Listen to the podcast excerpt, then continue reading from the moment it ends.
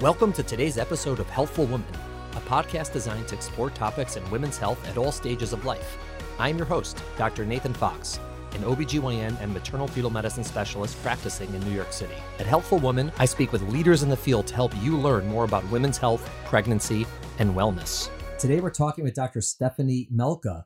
Melka, welcome to Healthful Woman. Hi, thank you for having me. Melka, as we refer to you, and not, and not Stephanie. Why, why is it? How come you're not Stephanie? I don't know. It started in high school on the track team somewhere. People went by last names. And then I got to college and someone called me Stephanie, and I didn't answer because I didn't register that they were talking to me and became Melka, and it sort of stuck ever since. So we're here with Melka. Welcome. It's great to have you here. Is this your first podcasting experience? It is, Wonderful. other than listening to podcasts. Very nice. Melka is an OBGYN who works at Maternal Fetal Medicine Associates. Melka, tell me tell me a little about yourself. Where are you from? Born and raised in Staten Island, New York. What brought you to go into career in medicine in the first place? I don't really know. Growing up, I sort of always wanted to be a doctor. I liked the thought of being a veterinarian for about two weeks. And then I realized I'd have to put animals to sleep, decided that wasn't for me. And then it was sort of medicine ever since. Okay, so the, the humans are your second choice. Yes. Okay. And then when you're in medical school and you're trying to decide on a field to go into, what brought you to obstetrics and gynecology? So my first rotation clinically was trauma surgery at Kings County Hospital. And it was a lot of time in the operating room. And I really liked surgery. I really liked doing things. And then as I rotated through, I realized I gravitated more towards surgical fields. But I also liked the fields where there was more continuity of care. And then I got to the OB rotation and it sort of had everything. You know, you do surgeries, do procedures, you take care of patients, and then you sort of develop more long-standing relationships with them. And then you started your residency, your internship at Mount Sinai in New York. What what year did you start? The same year and day that you did, July 2008. So that was my return to Mount Sinai. Correct. Because I did my medical school and residency there. And then when I came back as uh, attending, you were an intern. That's that's when our paths first crossed. Yes. And so we met, and I was either responsible for all of the good things you did or all the bad things you did.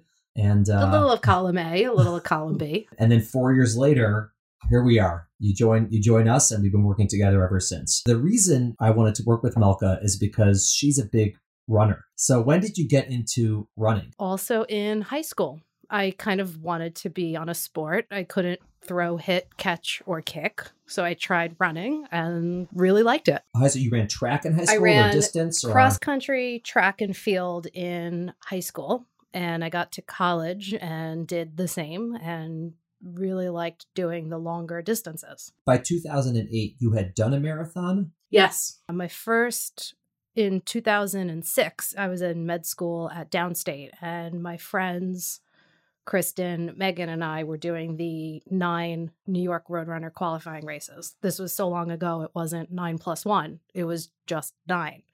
And while we were doing the qualifying races, I was thinking, you know, I don't want to wait until next year to do a marathon. I want to do one now. So I picked Philly, and Philly 2006 was my first. It must be pretty hard to train for a marathon in medical school. by that point in my life, you know, having gone through cross country and track for eight years, running was part of my day to day life. You know, I would go to class, I would get home, and it was sort of the way I would decompress before studying. I first started running in medical school also, but I'd never really run before that. My father was and is a big runner, and so it was like in my life, but I never really tried it until medical school. But the first time I decided to do marathon was 2011. So the 2011 New York City Marathon, I was training and I did it. And the New York City Marathon course, for our listeners who don't know that, crosses right in front of Mount Sinai Hospital on Fifth Avenue. And in fact, when they when the runners go by Fifth Avenue between 98th and 99th Street, the labor floor overlooks that street on the second floor. And so every year on Marathon Sunday, you know, everyone on the labor floor will look at the runners go by and whatnot. And in 2011, when I'm doing the marathon and I'm coming, I guess, down Fifth Avenue, it's not a good time for first time runners. You have about four miles left, five miles left. You've hit quote unquote the wall. And I was really struggling. It was not a good time. Uh, I was probably hallucinating. It was not pleasant. And then I jumped in with you. I had my, and my runner friends will know this. I had my fuel belt. I had my two air horns. I had gel. I had salt packets. I had shot blocks. And I jumped in with you and I said, I've got all these things. What do you need? And you said, run me up to the park because my family's there. And I was like, oh no, fine. Ran you up the Right, hill. the, the entire seven blocks. It was a horrible experience. oh no, it was about a mile. I jumped Yeah. in with you in Harlem. Yeah. Oh boy, I see. I don't even remember. Yeah. I was definitely hypoxic at that time. Yeah. And so Melka ran with me, uh, sort of like the Top Gun. Yes. She was my wingman. She she brought me home. I flew you in. I She flew calmed you down. in. I flew you in. And uh, that was an act of kindness I uh, did not forget and will never forget. Got me to the park, saw my family, which gave me another second wind, and then was able to finish. And then actually, we did that again in 2013. We ran together. I wasn't struggling quite as much, but then you hopped out again. We were already working together at that Yes. time. And then Melka had a point where she was running consecutive marathons. Yes. Yeah, I mentioned Philly in 06. My second one was New York in 2007, the one that we did the qualifier for. And in February of 07, my very good friend from high school, John, got diagnosed with Burkitt's lymphoma. He's doing well now, he's fine, but I got involved with Team in Training, an organization to run endurance events and raise money for the Leukemia Lymphoma Society. And then that sort of got me in with a great group of people who are a lot of them still very good friends of mine to this day. And I think at this point I've done 11 marathons and one triathlon. It's amazing. Now, does your marathoning or your running does that come in at all to how you talk to patients about exercise, either in life or in pregnancy? Is that something you bring in? Is that something you keep separate?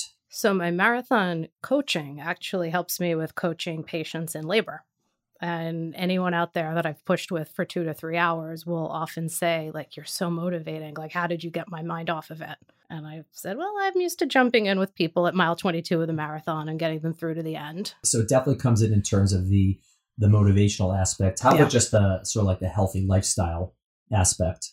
'Cause I know I- that there's me- there's medals in your office, and it's definitely it's it's people see. You know, a lot of us do that. I have the same thing. People see that you run when they walk in. It must be a conversation piece for a lot of patients. Definitely. And I think patients appreciate having a doctor who is active and is able to give them realistic advice. As you know, I have an almost two year old, so I was pregnant not that long ago and was very fatigued. I wasn't exercising that much. So, you know, it's helpful that I could relate to patients and explain to them sort of how to listen to your body, how to make compromises in terms of your activity, and give people actual real suggestions of what to do. go into that. So when you're pregnant and you're an obstetrician yourself, and you're seeing patients who are pregnant who are you know the same stage as you, they're earlier, they're later, they've maybe they've had uh, an easier pregnancy or harder pregnancy.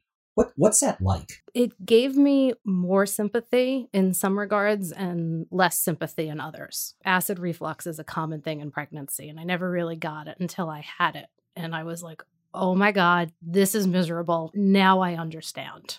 Having gone through it, I think even, you know, having been an OB for so long gave me a really different perspective on what it is that people go through. Was it something that you would voluntarily speak about with patients your own experience, or they would just ask you about it themselves? I assume some patients sort of like didn't know what to do in that situation also. A little of both. Yeah. Some people, even now, ask what it was like for me if I have kids. Other people didn't really want to hear anything about it. it's interesting and obviously i've never been pregnant but i do have kids and particularly when i was younger and starting and many of the people i was seeing were older than me for a lot of them it gave them some sort of comfort knowing that i had kids myself i've been in this situation i sort of know what to expect and and for other people it just didn't really seem to make a big difference it's interesting how people connect to that I mean, I mentioned the reflux thing earlier, but I found now when I tell patients, you know, yeah, I hear you. I was miserable too. This is what I took. I understand why you're trying to avoid it. But once I did this, it made it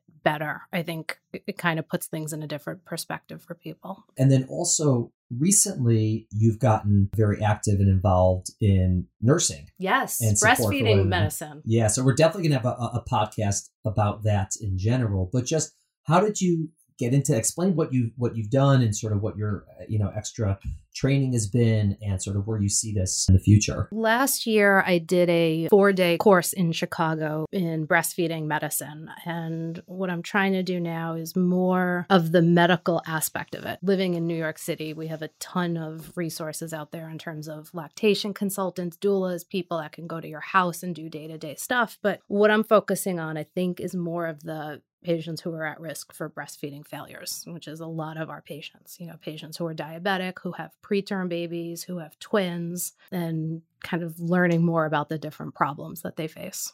And so helping to support them and maybe Yeah. they can come see you either beforehand or if they're having issues or whatnot. Yes. It's actually unusual for physicians to be involved in, in breastfeeding processes. So certainly if there's, let's say, a complication from it, so women would come back with, the, you know, maybe an infection or whatever, we treat them.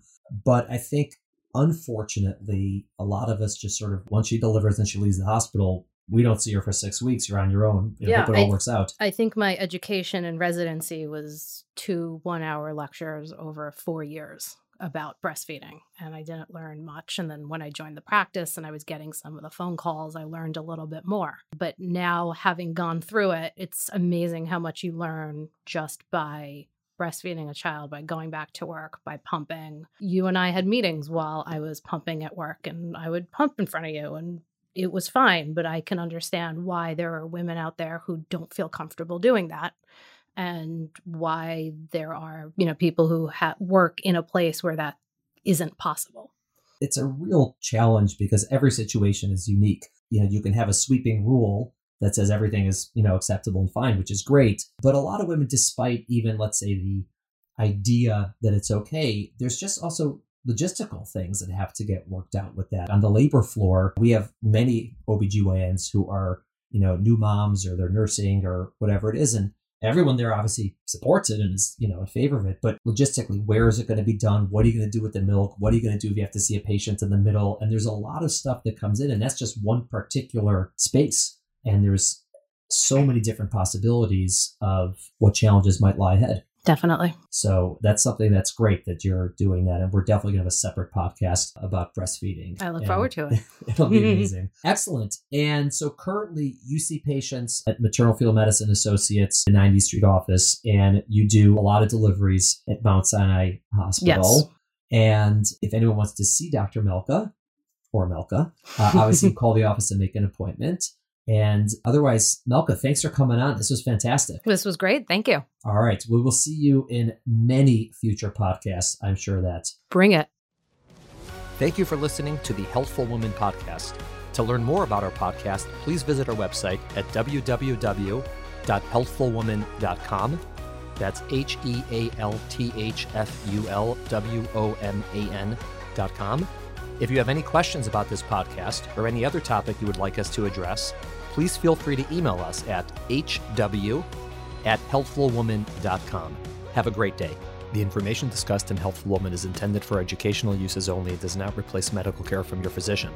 Healthful Woman is meant to expand your knowledge of women's health and does not replace ongoing care from your regular physician or gynecologist. We encourage you to speak with your doctor about specific diagnoses and treatment options for an effective treatment plan.